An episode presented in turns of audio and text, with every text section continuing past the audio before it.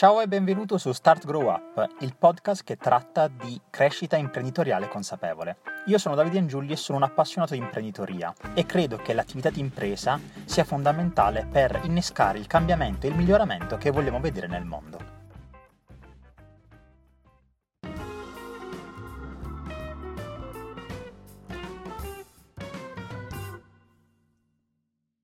Benvenuti a tutti in questa puntata di Start Grow Up. Con me oggi c'è Jacopo Mele. Jacopo, grazie mille per essere qui con me oggi in questa puntata. Buongiorno Davide, buongiorno a tutti. Jacopo, allora, guarda, uh, per me sei un, un volto conosciuto, dato che ti guardo anche tramite eh, il software, però um, non dandolo per scontato a dei miei ascoltatori, faccio con, parto con una domanda tranquillissima, quindi ti chiedo di presentarti dicendo chi sei e di che cosa ti occupi quotidianamente. Grazie Davide, sono Jacopo, da dieci anni mi occupo di affiancare quelli che sono gli amministratori delegati, eh, i ruoli chiave all'interno delle medie aziende in Europa e li accompagno in tutte quelle che sono le scelte strategiche per cogliere al meglio le opportunità della digital economy. Da un po' di anni a questa parte è nata una passione in me, no? Che poi tu riconduci sempre più alla tua infanzia, alla tua vocazione, che è quella di eh, allenare gli under venticinque all'imprenditorialità, e lo facciamo con progetti in Italia e in Europa, con più di trenta organizzazioni no profit in giro uh, per il Mediterraneo e per l'Europa.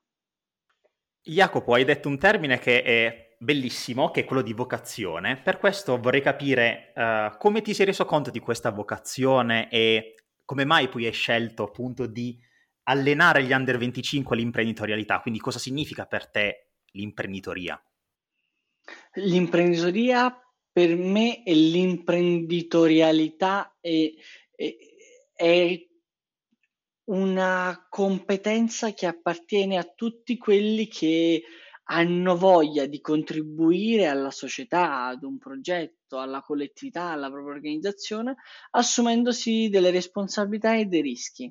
Nel duemiladodici leggevo un paper di Reid Hoffman, uno dei cofondatori di LinkedIn, e Reid Hoffman scriveva: chi nel duemilatrenta non sarà un imprenditore diventerà irrilevante. Io dissi: frena, frena Reid, ma non ti sembra di essere un po' eccessivo? E poi ci, ci ho riflettuto un po', sai, quando dici ma eccessivo, non eccessivo, e dissi beh, forse ha ragione, forse ha ragione, e quindi ho, cre- ho creduto nel suo messaggio. Vocazione... Uh, beh, noi pratichiamo tanti talenti nella nostra vita, no? Il talento è tutto quello che ha performance, tutto quello che è misurabile, un tuo talento.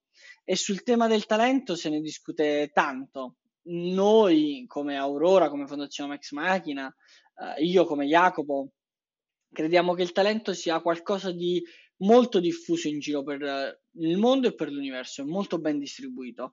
Le opportunità invece no, seguono un po' la regola di Pareto, ottanta venti, e per talento intendiamo tutto quello che è misurabile, quindi tu sei bravo a montare il microfono sull'asta, hai un talento Davide, tu sei bravo a piallare il legno, hai un talento Davide, tu sei bravo ad accendere il computer, sei un talento ad accendere il computer, benissimo, questi sono i talenti. La vocazione invece è tutto quello che non si può misurare. È immensa la vocazione, è inquantificabile la vocazione, e spesso riesci a comprendere qual è la tua vocazione praticando tanti diversi talenti. Solo la pratica e l'esposizione delle, dei tuoi interessi e di quelle cose che non ti interessano, tanto che ne puoi sapere prima di averle fatte, di averle provate, se ti interessano o meno. Ok, solo attraverso l'esposizione e la pratica riesci a comprendere qual è la tua vocazione. Spesso noi chiediamo ai ragazzi di cinque, dieci, venti anni di sapere qual è la loro vocazione, ma a stento riusciamo a capire qual è il loro talento. E non per forza, se tu sei talentuoso devi fare quello in cui sei talentuoso. Ok, sei talentuoso a fare quella cosa, ma non è detto che sia la tua vocazione, ma chi l'ha detto mai? Mi ricordo, uh, e, e questo uh, rientra anche al con- col concetto delle passioni. Non per forza, se c'hai una passione, quella deve essere la passione per tutta la vita. Eh, magari quando comprendi qual è la tua vocazione, magari quella è lo scopo principale per cui tu eh, ti muovi e lo riconnetti a tutto quello che hai visto e che hai fatto. Ricordo mio fratello, eh, quando avevo otto anni, io mi iscrissi a clarinetto e mi disse: Jacopo, ma che ti iscrivi a fare a clarinetto? Tanto un paio di mesi e smetti. E infatti dopo sei mesi smisi e iniziai a fare oboe.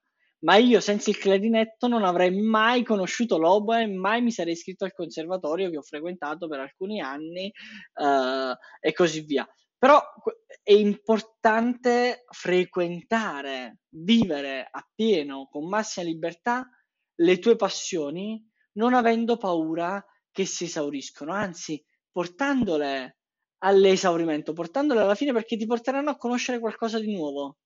E poi tutto questo puzzle si combina e ti aiuterà a conoscerti. Jacopo, mi sembra di capire da questo tuo discorso tra differenza tra vocazione e talento che in un certo qual modo sia importante anche il concetto di sperimentazione. Ti chiedo per questo quanto è importante per te la sperimentazione e come questa si, si aggancia a tutto il discorso che hai fatto adesso. Guarda Davide, la sperimentazione è fondamentale, era fondamentale prima che mi occupassi di digital economy, perché mi ci sono ritrovato a occuparmi di digital economy, non sapevo che si chiamasse digital economy e me ne occupavo, eh, me ne occupavo quando avevo sette, otto, nove anni, ok, quindi eh, anche qualche annetto prima eh, di adesso. Uh, ho avuto la fortuna di nascere in una famiglia che mi ha concesso di sperimentare con massima della libertà. E quindi non mi sono accorto che era un, un qualcosa di strano, no? Un qualcosa in più, un, qual, un qualcosa su cui fermarsi a riflettere. Per me era dato sperimentare, era naturale, è naturale sperimentare. E poi l'ho ritrovato nelle metodologie della nostra digital economy. Forse quello che ci ha trasmesso è l'eredità più grande che ci dà la digital economy è metodologica. Nelle metodologie che ci allenano a sperimentare. Beh, eh, la sperimentazione sembra qualcosa di semplice, in realtà è qualcosa di estremamente complesso. Tutto quello che è agile, flessibile, leggero è estremamente complesso, perché noi siamo abituati che il concetto di disciplina è fare il soldato, non essere responsabile, ok? E quindi sperimentare senza avere delle linee guida è qualcosa di estremamente complesso e ci metti anni per interiorizzarlo. Ecco. Tutto questo che prima era partito dalla mia vita, poi è finito con il confronto reale con la digital economy e poi l'ho ritrovato nella mia vita quando sono andato in India e sono andato per la prima volta a fare yoga a Rishikesh e ho capito che lo yoga non è nient'altro quello che ho sempre fatto nella digital economy e non è nient'altro quello stesso modo di sperimentare che avevo fatto prima della digital economy, ok? Quindi quando gattonavo in sostanza. Quindi mi, mi piace questo unione che hai portato, sei, sei arrivato allo yoga praticamente. Sono curioso di saperne di più del tuo rapporto con lo yoga adesso, Jacopo. Beh, il mio rapporto con lo yoga è molto strano, diciamo strano, è, è inaspettato come il novantanove per cento uh, de, della mia vita e delle mie giornate. E, um, niente, mia sorella fa yoga da dieci anni e un giorno la incontro a casa, a casa dei nostri genitori e mi dice: sai Jacopo, il mese prossimo vado a Rishikesh. Wow, faccio figata a Rishikesh, dimmi di più, che vai a fare? No, sai, Rishikesh è la capitale dello yoga. Ciao, vai a fare yoga? Sì, vado a prendere un attestato da istruttrice yoga, da maestra yoga. Uh, faccio, ah, grandioso, ma noi due non siamo mai andati in India, Aura. E poi dico, noi due non abbiamo mai fatto yoga. E noi due non abbiamo mai fatto yoga in India insieme. E noi due non abbiamo mai fatto un corso per diventare istruttrici yoga. E lei mi guarda e dice: Jacopo, tu non hai mai fatto yoga? Diciamo, a prescindere da tutto questo. Faccio ok, se parti non il prossimo mese, ma tra due mesi, il prossimo mese lavoro affinché posso prendermi un mese completamente dedicato allo yoga. Anche se non l'ho mai fatto. E quindi atterriamo a Rishikesh e dopo la prima lezione, o meglio, dopo i primi tre minuti della prima lezione eh, di Ashtanga Yoga, eh, volevo morire, volevo semplicemente morire. Sai, proprio dici, buttami a terra, perché poi gli indiani sono severissimi, quindi se fai finta di cascare a terra, quelli ti prendono e dicono puoi andare oltre, capito? E quello che mi è dato lo yoga in quel mese è l'aver capito intanto uh, che lo yoga non è quell'arte circense che molti pensano, no? Di flessibilità, elasticità e basta, uh, anzi, e, e che non c'è chi sa farlo, chi non sa farlo, chi può farlo, chi non può farlo, ognuno ha il suo livello e ognuno sperimenta l'andare oltre un suo limite quotidianamente, ogni giorno un passettino in più oltre al tuo limite, sperimenti un modo per andare oltre un tuo limite, un limite che per me non per forza è il limite che per te, non c'è il facile o difficile. Ed è interessantissimo tutto ciò, e quindi poi me lo sono portato, me lo sono portato con me, oltre che mi sono portato a casa tutta l'energia e, e tutte quelle cose che si vedono in India, che solo a ripensarle, a raccontarle in Europa, dici non esistono, è impossibile che la nostra mente ha tutta questa forza, perché la teniamo nascosta uh, in Europa e, e nel nostro è, è, una, è, un, è, una bellissima, è una bellissima esperienza quella che hai condiviso in, diciamo, in questi minuti, anche perché spesso si pensa che quando uno si occupa di attività di impresa deve concentrarsi solo e soltanto sul produrre, fatturare o, o altro, però mi sembra di capire che alla fine anche le esperienze non direttamente collegate all'attività di impresa poi la influenzino. Assolutamente sì, l'impresa è viva all'interno della società e per essere viva all'interno della società tu devi essere vivo all'interno della società. Chiarissimo, in sintesi veramente hai esposto un pensiero fantastico, Jacopo, e a questo proposito proprio nel parlare del, del vivere, ok, quindi del, uh, del mettersi in gioco anche, ti chiedo qual è il tuo rapporto con il termine fallimento? Quindi sperimentazione me l'hai detto, ma ora voglio capire quando la sperimentazione non va a buon fine, come reagisci? La sperimentazione non va mai non a buon fine, la sperimentazione va sempre a buon fine. La sperimentazione può raggiungere qualcosa di inaspettato e quella cosa inaspettata può essere superiore in termini positivi alle tue aspettative o inferiore in termini negativi alle tue aspettative, ma la tua aspettativa unica, reale della sperimentazione è aver acquisito un tassello in più in quella sperimentazione, in quel processo. E quindi anche se c'hai già un feedback negativo, hai comunque un passettino in più, hai comunque vantaggio competitivo. Il concetto è: ma se tu hai ottenuto un risultato che è diverso da quello che ti aspettavi, e magari un risultato che ti dimostra che ci vuole più tempo per raggiungere Milano da, da Bari, ok? Perché ci vogliono due ore in più, l'hai capito adesso? Rispetto a uno che parte adesso da Bari, hai un'informazione in più, hai un vantaggio competitivo, potrai attrezzarti meglio, potrai chiamare i tuoi amici a Bari e dirgli organizzare il viaggio in modo diverso, allora hai vinto. Poi certo, non, non hai scoperto e ci vogliono cinque minuti. E eh vabbè, ma è la verità. La, la sperimentazione ti aiuta ad avvicinarti a delle, a delle verità e certamente ti aiuta a creare vantaggio competitivo. Quindi io, sai, non ho mai avuto questo... Eh, come ti raccontavo, per me sperimentazione... Eh, sono stato fortunato a viverla appieno nella mia vita fin dal, fin dal primo giorno, con la libertà e la fiducia e il rispetto che mi hanno dato i miei genitori e la mia famiglia. E non... il concetto di fallimento l'ho dovuto capire, capire perché tutti davano questa accezione negativa quando mi sono avvicinato al mondo aziendale, perché poi noi in Italia fallimento lo leghiamo molto al fallimento di un'azienda, ok?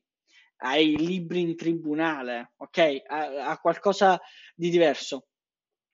E invece eh, quello che ci insegna la cultura agile e tutto quello che è il mondo della digital economy, che uh, più fallisci velocemente più impari, ma non vuol dire più fallisci più velocemente, più completi delle sperimentazioni velocemente più impari, dopodiché che siano uguali alle tue aspettative, che siano diverse alle tue aspettative, eh, hai vinto. Ma soprattutto, che sperimentazione è se è uguale alle tue aspettative? E quindi nel novanta per cento dei casi deve essere ignota, deve essere inaspettata, ti devi far travolgere da quell'ignoto, se no che, che sperimentazione è? E che la fai a fare quell'esperimento se sei così certo? Ma la cosa bella è che spesso quando sperimenti le tue certezze hai un risultato totalmente diverso e scopri qualcosa e ti fa dire wow. Ottimo, Jacopo.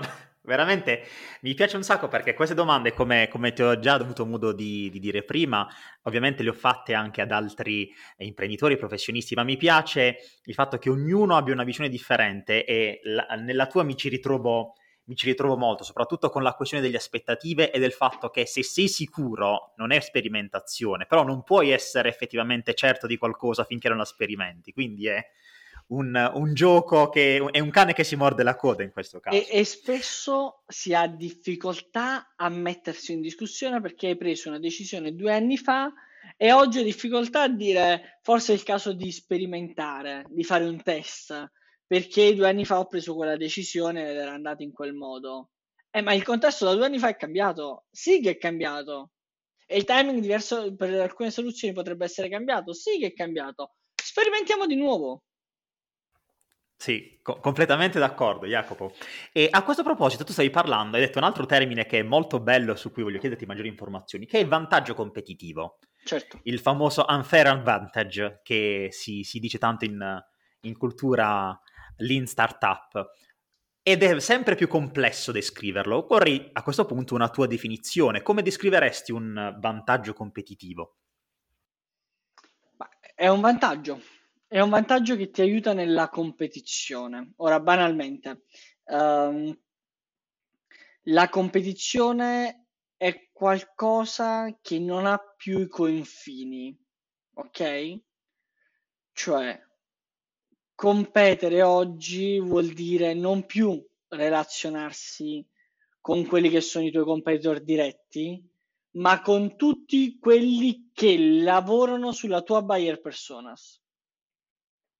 Perché se siamo in dieci che abbiamo in mente la tua buyer personas, prima o poi io offrirò qualcosa in aiuto alla buyer personas uguale alla tua e potrò scalzarti. Il competitor di Netflix chi è? Un esempio, potremmo dire Disney Plus, Amazon Prime. Amazon Prime è il competitor di Netflix. La Ferragni ha dovuto fare un messaggio su Instagram dieci giorni fa dicendo: signori, tutti quelli che mi chiedono come si accede ad Amazon Prime, vi voglio dire che è gratuito per tutti quelli che hanno Amazon Prime, Amazon Video, per tutti quelli che mi chiedono come accedere ad Amazon Video, che per vedere il mio film, vi voglio ricordare che è gratuito, ok? Quindi io credo che Netflix non competa proprio con Amazon Video. Se la Ferragni deve spiegare agli utenti come si entra in Amazon Video, che ce l'hanno già gratis, vuol dire che Netflix non gioca con Amazon. Eh, se, allora, se non gioca con Amazon Video, con chi gioca Netflix? Gioca con Fortnite. Gioca con chi lavora su quel ritaglio di tempo che è mezz'ora, un'ora, due ore, tre ore, cinque ore, dieci ore al giorno, che si chiama intrattenimento. Che sia un videogames o che siano dei film, Netflix lavora sull'intrattenimento. E quindi dobbiamo capire qual è il vantaggio competitivo che ha Netflix nel tener coinvolto un minuto in più sulla sua piattaforma, anziché far andare un minuto in più su Fortnite. Questo è, è vantaggio competitivo. E dato che i muri sono così sottili e non ci sono più queste separazioni, vabbè, ah quello è una console, quello è un gioco, quello non è una console, quello è un film, quello è cinema, ok? Visto che dal duemilaotto Gartner definisce la nostra vita in business moment e citizen moment, dobbiamo capire qual è il vantaggio che abbiamo per competere in quel momento, in quella frazione di momento, in quella frazione di giornata, perché, Davide, le persone non vivono più otto ore per la famiglia, otto ore per il lavoro, otto ore per gli hobby, otto ore... No! Ma mentre sei qui, Davide, sei figlio, sei cugino, sei fratello, sei nipote, sei compagno, sei collega. E quindi dobbiamo capire come poter avere vantaggio nel competere con tutti quelli che lavorano su Davide. È una roba faticosa e l'unico modo per farlo è sperimentare, sperimentare, sperimentare, perché sono piccoli piccoli angoli che ci fanno uh, che ci che ci fanno che ci fanno competere, ecco. Uh, quindi cos'è il vantaggio competitivo? È quello che ci fa scegliere ancora una volta dal nostro cliente, dalla nostra buyer personas. Perché se per tanti anni abbiamo sempre detto le aziende puntano il target, le aziende puntano il target, non è una puttanata, no? Qual è il tuo target? Qual è una puttanata? È il target che sceglie l'azienda. E quindi come facciamo a farci scegliere dal target? Come facciamo ad autotargetiz- a farci autotargetizzare? Solo attraverso la sperimentazione che ci aiuta a conquistare vantaggio competitivo, vuol dire conoscenza, sapere, knowledge, dati e informazioni che ci consentono di sapere che per andare a Milano ci vogliono due ore in più anziché due ore in meno. Tutti gli altri pensano che ci vogliono due ore in meno, partono con meno benzina e si fermano per strada. Noi sappiamo che ci vogliono due ore in più e tac, abbiamo ridotto il rischio della nostra iniziativa. Sperimentare vuol dire ridurre il rischio. Sperimentare nell'accezione che abbiamo comune vuol dire fare qualcosa ad alto rischio. In realtà è una puttanata. Sperimentare vuol dire semplicemente ridurre il rischio. Ogni volta che fai un esperimento riduci il rischio del venti, del trenta, del cinquanta per cento o anche del cento. Fantastico, Jacopo. E bello perché ovviamente sei arrivato alla conclusione di un, un paradosso, nel senso noi siamo coscienti, anzi pensiamo che quando sperimentiamo rischiamo di più, ma in realtà quando sperimentiamo rischiamo di meno, perché testiamo effettivamente e riduciamo il rischio che, che andiamo a, ad affrontare. Guarda Jacopo, io so che purtroppo hai poco tempo, ma io rimarrei un sacco con te a parlare, quindi ti faccio l'ultima domanda prima di passare alle conclusioni. Allora, la domanda che ti faccio è: quale consiglio daresti a te stesso, giovane, nel momento in cui hai iniziato a fare attività di impresa? Se dovessi darti un consiglio, quale sarebbe? Giovane nel senso qualche anno fa, per carità. Beh, io me ne sono andato via di casa a quindici anni e me ne sono andato via dall'Italia, poi sono rientrato quando avevo venti anni. E ho sempre assunto responsabilità nella mia vita fin da piccolo, fin quando, da quando aiutavo i piccoli commercianti del mio paese a quando andavo a pagare le bollette alle poste, avevo otto anni, quando mi hanno dato le pre- la prima volta le chiavi di casa, no? Um, forse un consiglio che darei, anzi assolutamente un consiglio che darei, fare ancor più dei salti quantici, nel senso io mi ritengo molto fortunato perché in realtà li ho fatti, ok, però oggi che li ho fatti e quindi a quindici anni me ne sono andato via di casa, dico ok, al posto di andarmene da Salerno a Roma potevo andarmene da Salerno a Londra, ok, uh, forse è questo, dire c'è un estre- a- al tempo per me già era un salto quantico, no? Eh, andarmene via di casa a quindici anni per seguire la mia passione, eh, iscrivermi nell'istituto che rappresentava quello che volevo fare in quel momento. Ehm, però ci sono dei dire, ok, ma c'è un salto in più? Nel senso, non aver paura di, di saltare. Io a quel tempo non ho avuto paura di saltare, non avevo proprio la conoscenza per saltare. Però non mi sono fatto la domanda se ci fosse uno step in più. Quindi porti sempre quella domanda nel dire: cosa puoi fare per esporti maggiormente al mondo? Cosa puoi farti per connetterti maggiormente con il mondo? E non, non temere nessun, nessun salto, perché se salti poi vedrai apparire la rete. Questo è certo. Dicevo, un modo lo trovi alla fine, una volta che hai fatto il salto. Uh, Jacopo, guarda, allora le domande, dato il tempo, le considero concluse. Io ho tre domande finali di rito, veloci, che faccio a tutti gli intervistati. Perfetto. Quindi te le leggo tutte e tre insieme e mi rispondi nell'ordine che preferisci. Allora, prima domanda: quale valore te rappresenta? Seconda domanda: quale libro stai leggendo al momento, hai letto recentemente e ti sentiresti di consigliare? E l'ultima è: quale citazione ti rappresenta? Quale valore ti rappresenta? La fiducia e il rispetto. Fiducia, rispetto, libertà sono le mie parole chiave, però fiducia è, è centrale. Poi non ci può essere la fiducia senza rispetto, non ci può essere la fiducia sono, senza sono libertà. Concatenati. Sono concatenate, però il valore principale a cui non posso rinunciare è la fiducia. Proprio non lo è, è, è aria, è aria e acqua per me. Sì. Perfetto. La seconda è il libro. Uh, non ho mai letto un libro in vita mia. Posso consigliare Beh. alcuni libri che mi sono fatto leggere, ok? Sì. Uh, alcuni libri che mi sono fatto leggere, ad esempio Il futuro delle industrie di Alec Ross, è un libro che consiglierei a tutti, ok? Um, non ho mai letto un libro in vita mia perché sono dislessico, ho una media dislessia, ho grande difficoltà a leggere, quindi mi faccio leggere i libri, mi faccio leggere i paper, ascolto audiolibri, però credo che... se non ti stanchi a leggere, non fai molta fatica a leggere, ti consiglio di ascoltare il libro delle... Forse c'è anche un audiolibro, forse. Io me lo sono fatto leggere, eh, l'abbiamo letto in team, quindi eh, mm-hmm. è, sta- è, stato, è stata un'altra esperienza. È stato molto Io, Jacopo, mi sono permesso di fare questa domanda, nel senso, sì. sapevo ovviamente la tua dislessia, ah, okay. ma la volevo, volevo utilizzare questa domanda proprio per far leva su questo concetto, nel dire che anche magari se una persona ha la dislessia, non deve essere visto come un limite, ma trovi il modo per ottenere le stesse informazioni. Ass- ass- assolutamente sì. Non mi sono mai posto questo limite. Anzi, la dislessia in realtà per me è stata sempre il mio cavallo di battaglia. Dopodiché c'è un piccolo tallone d'Achille, magari la memoria a breve termine, c'hai dei piccoli talloni d'Achille, ma se condividi questi talloni d'Achille con tutto il tuo team, tutto il tuo team ti difende. Tutte le persone che lavorano con me conoscono tutti i miei limiti. Tutti!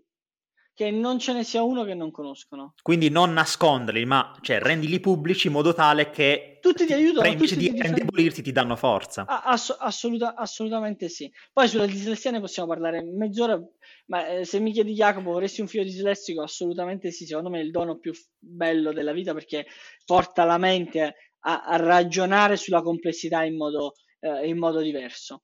Uh, terza, ultima domanda, visto che problema di memoria a breve termine, puoi immaginare me la sono L'ultima domanda è um, quale citazione ti rappresenta? O anche può essere anche una tua citazione, qualcosa che dici spesso. Beh, non, non so se è una mia citazione o meno, no? Perché poi quando hai otto anni dici wow, questa frase che ho pensato e poi scopri che l'ha detta, non lo so, Aristotele, Platone, capito? Quindi non credo che...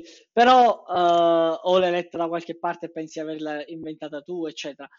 E questa citazione che mi rappresenta uh, e l'ho raccolta nell'area, quindi l'avranno detta già in tanti uh, e la dicono anche tanti miei amici, ok? E tante persone che stimo, quindi rappresenta me e tante altre persone che stimo.